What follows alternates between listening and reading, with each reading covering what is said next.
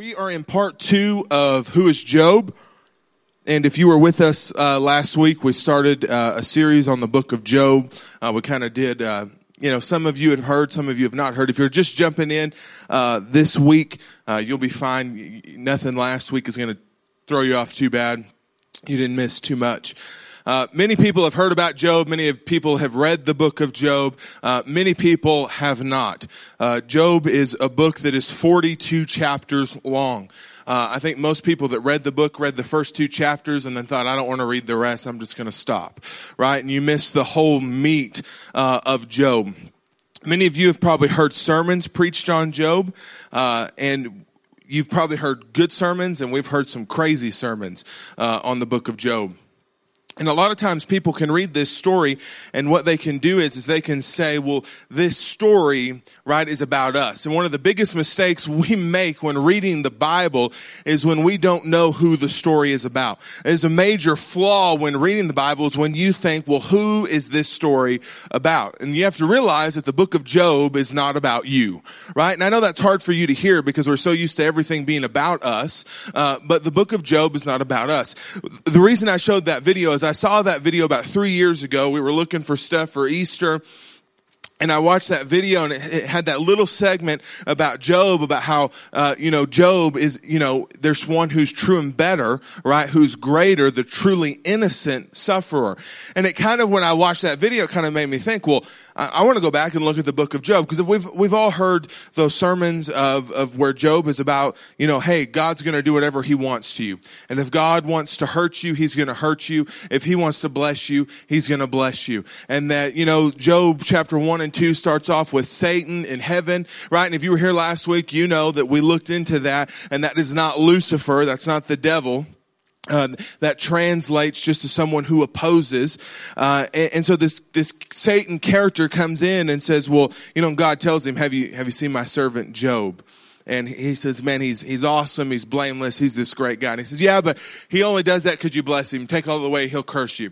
They take everything away from him and he still doesn't curse God. Then chapter two, he comes back and says, well, you know, a, a man will do anything skin for skin, right? But take his health away and then he'll curse you. And he says, okay, God tells him you can take his health, uh, but don't kill the man, right? And, and so many of us have heard growing up, you know, pastor talks about this. I, he heard this, that the devil can do anything to you, but he can't kill you right? He can't kill you. And we hear all these crazy messages about how that the devil, uh, you know, is chained to the throne room like a pit bull and God will sick him on you when you act up. And so, you know, what we do kind of is we kind of just stay away from that book, right? Because we can't explain it. We don't know how to, we don't know how to tell you what that story's about. And so I really researched it, really looked into it, and God began to reveal some things to me. And one of the things that I think so amazing about this book is it's designed to do a couple of things. Number one, it's designed to make you ask questions, right? The book of Job is designed to make you go to God, right? Because he's, you know, that's what happens at the end of the book of Job. Job, they talk for 38 chapters with three friends about what has happened to him, and he finally says, I have to go to God to get some answers. And he's kind of, they're kind of rude to each other and says, because you fools don't know nothing. He calls them windbags, a bunch of windbags. I don't even know what that means. And, and, but it had to be offensive. And so he goes to God, and that's what this book is designed to do is to take you to God. And just as the video we saw, when, when you think that the Old Testament points to you, listen to me, when you think the Old Testament points to you, it leads you away from Jesus. But when you think the Old Testament points to Jesus, it leads you to him. Every story in the Bible is pointing to Jesus. You have to understand that there's only one hero in the Bible. One. That's Jesus. David was awesome, not the hero of the Bible. Moses was a great guy, but not the hero of the Bible. All of those stories that you read and that you've heard growing up, and that maybe some of you have seen on a felt board in a nursery room, all point to Jesus. And so a major flaw that we make in reading this story is who is this story about? I want to read to you Job 5, verse 18. This is Job 5, 18 in the New Living Translation. It says, For though he wounds, talking about God, Job is talking, they're having a conversation, they're right in the middle of it. And he says, For though he wounds, he also bandages. He strikes, but his hands also heal. Now, we can take this verse and you read that and you think, well, what does that, what does that mean, right? It says, For though he wounds, he also bandages. He strikes, but his hands also heal. And so many people take that as, well, well, God, you know, is to wound you, but then he'll heal you. And he might strike you to teach you a lesson, but but then his hands will also heal you. He might do something, uh, you know, make you have a flat tire on the way to work because he's trying to teach you patience or something, or, or he'll, he'll give you the flu because he's trying to, to teach you something. He's trying to teach you a lesson, right? It, would be like if Annie, uh, you know, I have a daughter and she's about to be two in, in December and she's getting to that stage where she doesn't listen very well and she knows no really good and she's like you know like get get out of the get out of the closet annie. And she's like no. It's like woman don't tell me no right i said get out of the closet and and she, you know she pushes you to your limits right and so if she was getting in the cookie jar and every time she got in the cookie jar i went in and i broke one of her fingers right? If I did that, and every time she got in the cookie jar, I broke another finger. I said, stay out of there and I'll quit breaking your fingers. Just stay out of there, right? We know that that's ridiculous, right? Somebody would call CPS and say, Kurt's a lunatic and you need to arrest him, right? Because we know as humans that that's not okay. That that's not okay.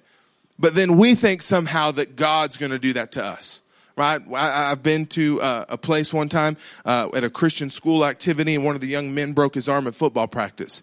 And one of the teachers got up and said, Well, God's just trying to teach him a lesson.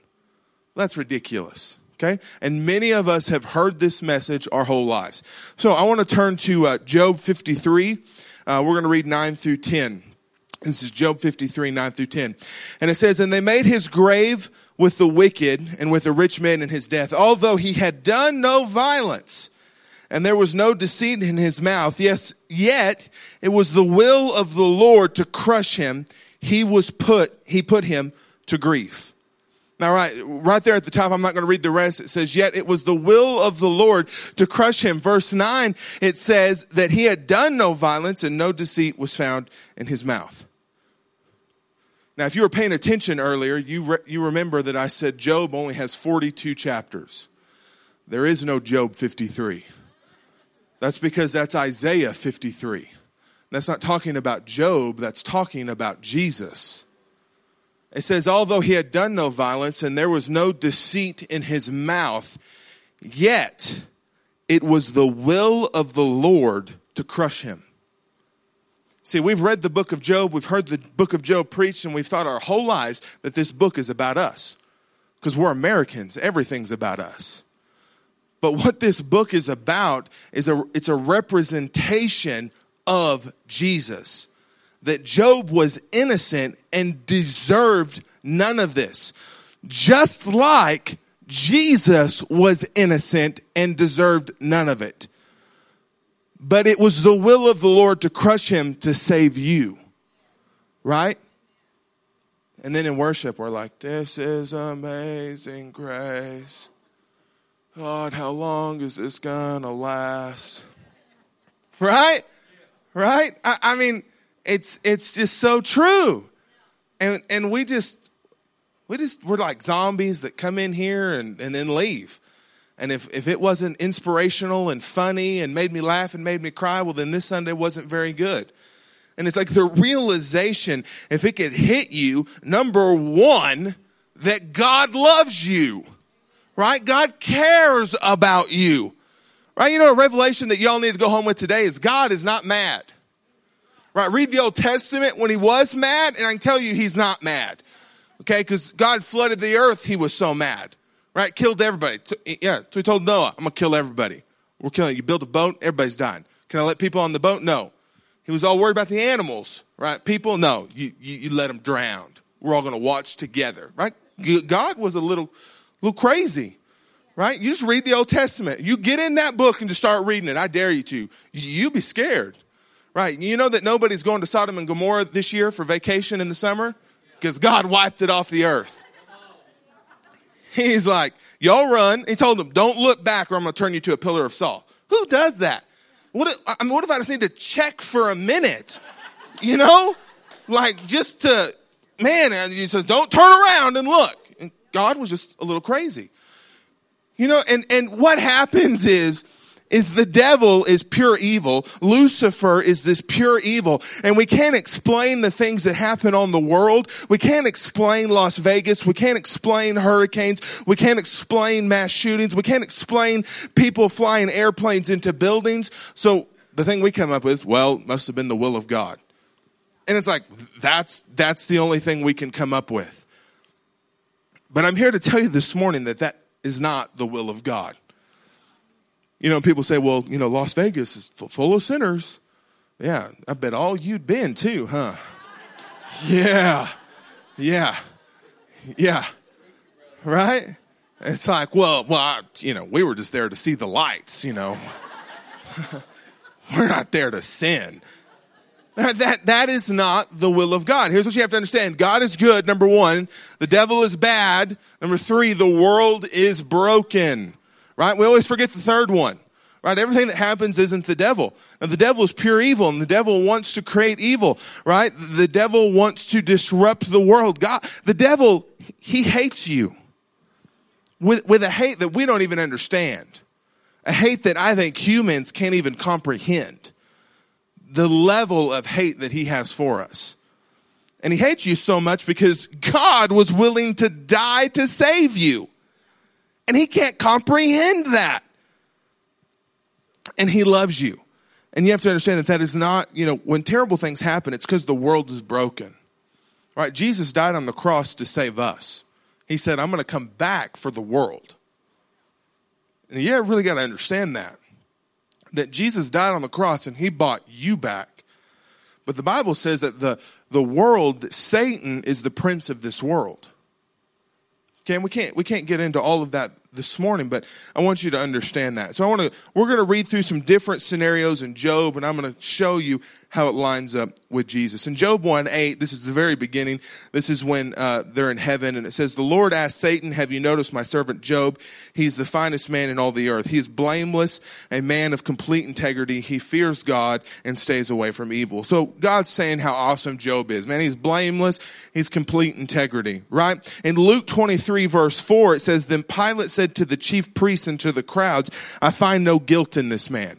Now, this is when Jesus has been arrested. They take him to Pilate because he has to find him guilty so they can crucify him, right? We know that Pilate takes him and talks to him and he brings him back out and he says, I find no guilt in this man. Right? We see where God says the same thing about Job. He's blameless and a man of complete integrity. And we see the same thing in Jesus. I find no guilt in this man. Right? Jesus was innocent right? You know, Pilate tries to trick him and says, well, hey, do y'all want Jesus or Barabbas? Barabbas is a crazy guy, right? Murderer, thief, not a good guy. And he's trying to get him to say, oh, no, put Barabbas back in jail and we'll take Jesus. But they don't do that. And it's because, you know, he's, he knows, Pilate knows, man, he is not guilty, just as Job wasn't. And, and then Job in, ver, in chapter 9 verse 2, he's having this argument back and forth with his friends. And in one chapter is, you know, Eliphaz, uh, you know, returns to Job and, and Job answers Eliphaz. And it says, so Job says, yes, I know all of this is true in principle, right? They just argued about, well, you must have sinned. That's what his friends show up for seven days. They don't say anything. And then one of them's like, you must have sinned or this wouldn't have happened. It's like, thanks for the encouragement, right? You know, just, just how about you go home? And, and, and Job says, I know this is all in true in principle, but how can a person be declared innocent in God's sight? Throughout the whole book of Job, the meat of the book, for 38 chapters, he argues back and forth with three friends. And what they argue about most is how can someone be innocent? How can someone be innocent? And it's almost like they're setting up these requirements for Jesus to be found innocent. Right? And so, in Job, and then I love this in Job 15 verse 14, he says, can any mortal be pure? Can anyone born of a woman be just? Right? Can anyone born of a woman be just? In Isaiah 7:14, it says this is uh, Isaiah is a prophet. He's prophesying this way before Jesus is ever born. He says, "All right, then the Lord himself will give you a sign. Look, the virgin will conceive a child. She will give birth to a son and we will call him Emmanuel, which means God is with us." Now Job is, is saying, can anyone born of a woman be just? Can anyone born of a woman be innocent? Right? We all know Jesus was born of a woman. Right? And it's like they're setting up this story, setting up these requirements, setting up like, hey, can this even work? Right? Can this even work? I mean, you could almost imagine for a minute this conversation, you could replace it with God, the Holy Spirit, and Jesus. And you could almost imagine the Holy Spirit saying, Can anyone born of a woman be just? Right? Can, can this work? Is this going to even be possible for this to happen? But we read Job and we're like, Well, if God wants to knock you upside the head, he's going to do it. Right? You have to understand, remember, God's not mad. He used to be, but he's not anymore. I don't know if he just calmed down in his old age or what happened, but God's not mad anymore. All right? Somebody's like, that's blasphemy. We don't know how old God is. He's always got a beard in all the pictures. And so we we, you know, we walk out our daily lives like somehow God's gonna get me. Right? And I, I better better behave or God's gonna get me. Right? And that's not God's heart.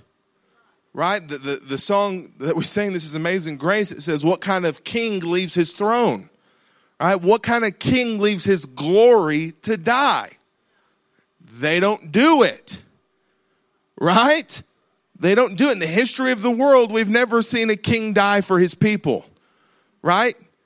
In Islam, you know, God doesn't die for you, you die for God. I mean, right? And so you have to you have to get that that spirit off of you of, of, somehow that God's mad at me. God's upset with me. God's disappointed in me. The Bible says that when you receive Jesus Christ, that when God looks at you, he sees a perfect son or a perfect daughter because of Jesus. Not because of what you've done, but because of what Jesus has already done. Right? And if you could just let that settle into your heart and start to live your life like that, when we sing This is Amazing Grace, you might actually sing, right? And all of a sudden your arm's moving. You're like, what's that thing doing? And then it's like, oh, oh, wow. I, I, you know, because you, you can't worship because we don't know God. And we think God's mad at us. We think God's ticked off, that God's somehow going to smack me upside the head. And he's not going to do that. That's not his heart. That's not what he wants to do. And we can't read Job and think, hey, th- this is about me. Now, th- this is where it gets really good. Job 9, verse 32 uh, Job is talking here. And it says, God is not mortal like me, so I cannot argue with him or take him to trial. Uh, if there was only a mediator between us, someone who could bring us together, the mediator could make God stop beating me and I would no longer live in terror of his punishment. Then I could speak to him without fear, but I cannot do that on my own strength. Now we're going to go to 1 Timothy chapter 2, 5 through 6. It says, For there is one God and one mediator who can reconcile God and humanity, the man, Christ Jesus. Verse 6, he gave his life to purchase freedom for everyone. This is the message God gave to the world at just the right time. Now, jump back uh, to verse 5 with me really quick. I want to show you something really cool. First of all, Job is like, I wish there was a mediator. I wish there was someone who could bring me and God together so he'd quit whipping my butt, right? And I love that he uses the word mediator. Then Timothy in the New Testament, Paul is writing to Timothy, who's a young pastor. He says, There's one God one mediator who can reconcile God and humanity. The man, Christ Jesus. Don't you love how he says, like, the man? He's not like that guy or that man. It's almost like they're introducing a wrestler. You know, the man, Christ Jesus. You know? I mean, it's just like they, you know, they do that, and then it's like, you know, it's like they kind of take a breath right there after humanity. You know, can reconcile God and humanity. The man. I just think that that's so cool. You know, y'all are reading your Bible wrong. You know, I need to. I mean, you're just like the man. It's like no, that's not that's not how they're saying that. And he's like putting some something into that. And it's for there's only one God, and there's one God and one mediator who can reconcile humanity. And I love I love verse six. Um, because it says this is the message God gave the world at just the right time. This is the message God gave the world. That I want to reconcile our relationship through the blood of Jesus. It, it's not the message of I'm going to whip you if you don't act right.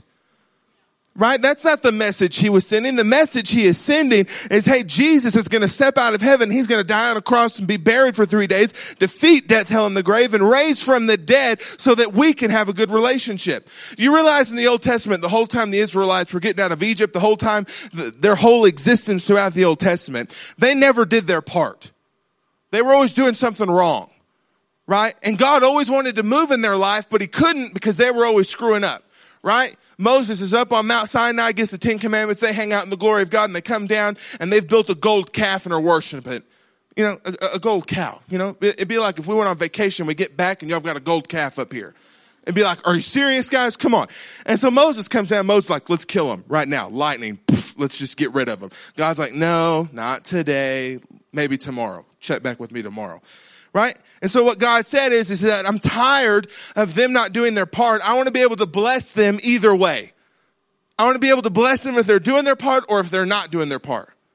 And the only way we can do that is if we give blood and we buy them back. And then they don't have to do their part. They don't have to be perfect all the time. I can bless them no matter what. Right? But we walk around stuck in the Old Testament and thinking, well, I, I better straighten up if, or, you know, God's, God's gonna, gonna get me. If God was gonna get you, you'd be God. You just would. You know, there's no like juking or jiving. There's, there's none of that. You, you'd be God. And so there's one mediator who can reconcile God and humanity, the man, Christ Jesus. When you go to work tomorrow and they're like, what'd you talk about in church? You'd be like, the man, Christ Jesus. Just scare everybody to death. They'd be like, you go to that church, don't you? You'd be like, you better believe it. John, four, or Job, sorry, Job 14, 14. This is another good one. He says, Job says, can the dead live again? If so, this would give me hope through all my years of struggle, and I would eagerly await the release of death. Job says, can the dead live again? Obviously, Jesus hasn't died. He doesn't know that. He doesn't know that there's life after death, right? If so, this would give me hope through all my years of struggle. See, heaven is supposed to give you hope right? We're supposed to have hope that we know we're going to struggle. We know we're going to suffer, right? We know we're going to suffer on the earth. Why? Because it's broken, right? And the devil's bad.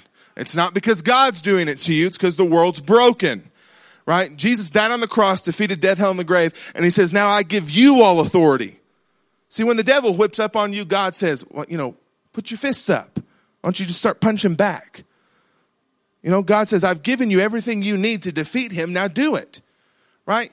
If God was going to get us, why did he say put on armor? Right? I mean, that, that doesn't make sense. Why would he say fight? Why would he say, hey, watch out for the devil because he prowls around like a lion waiting for someone to devour, right? You know, be vigilant, keep your eyes up. Right? When we were kids, we'd always walk with our eyes down. You know, in the parking lot at Walmart, we'd walk like this. Mom would be like, look up, look up. Right? And that's how Christians are. We walk around like this and the devil's just punching you in the face. And Jesus is saying, Hey, look up, look up, right?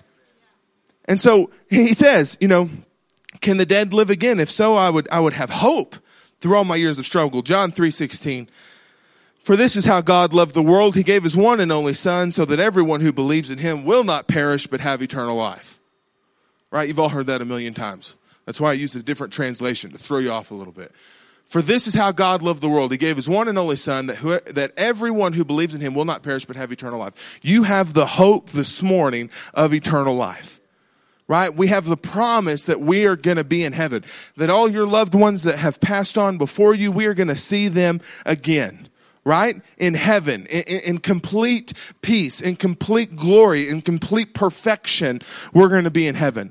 And we're going to see uh, Jesus, right? We're going to get to see God. We're going to get to see our loved ones. And all of everything will be made right. Everything will be restored on the other side, right? You have to remember, Jesus bought you back. He didn't get the world yet. He's coming back on a white horse with a sword to get that one. Amen? Right?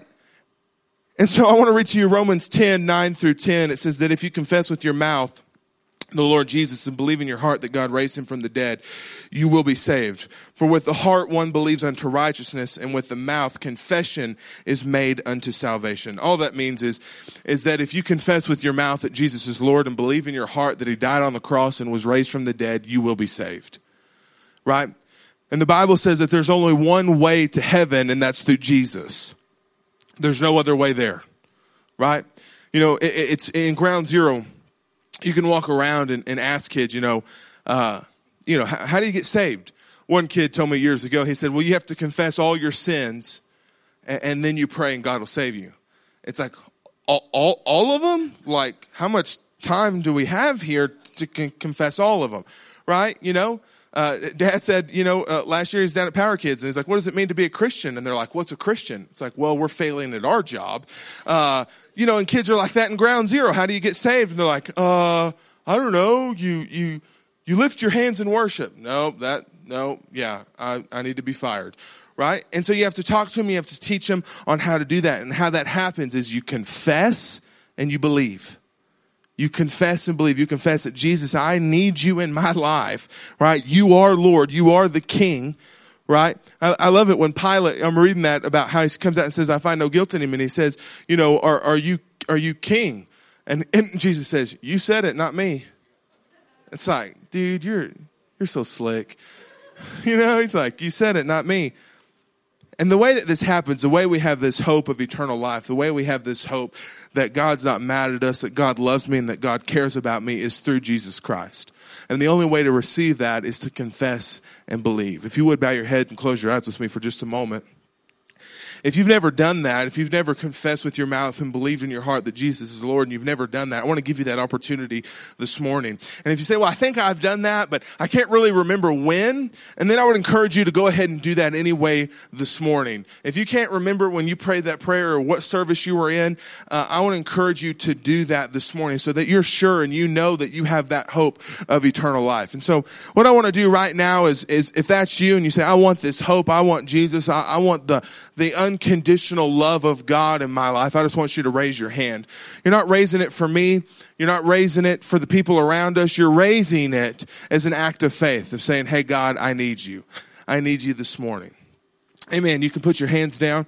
Uh, for those of you that did not raise your hand, I really want you to pay attention to the prayer I pray so that if there's ever a time in your life that you encounter someone and the conversation leads to heaven or to Jesus and you think, man, I need to get this person saved. We need to pray this prayer. I want you to know what to pray and I want you to be able to pray, pray this prayer. And so I want everybody in the room to repeat this after me. So here we go. Dear Heavenly Father, I confess with my mouth that Jesus is Lord. And I believe in my heart that Jesus died on the cross. And I believe in my heart that Jesus was raised from the dead.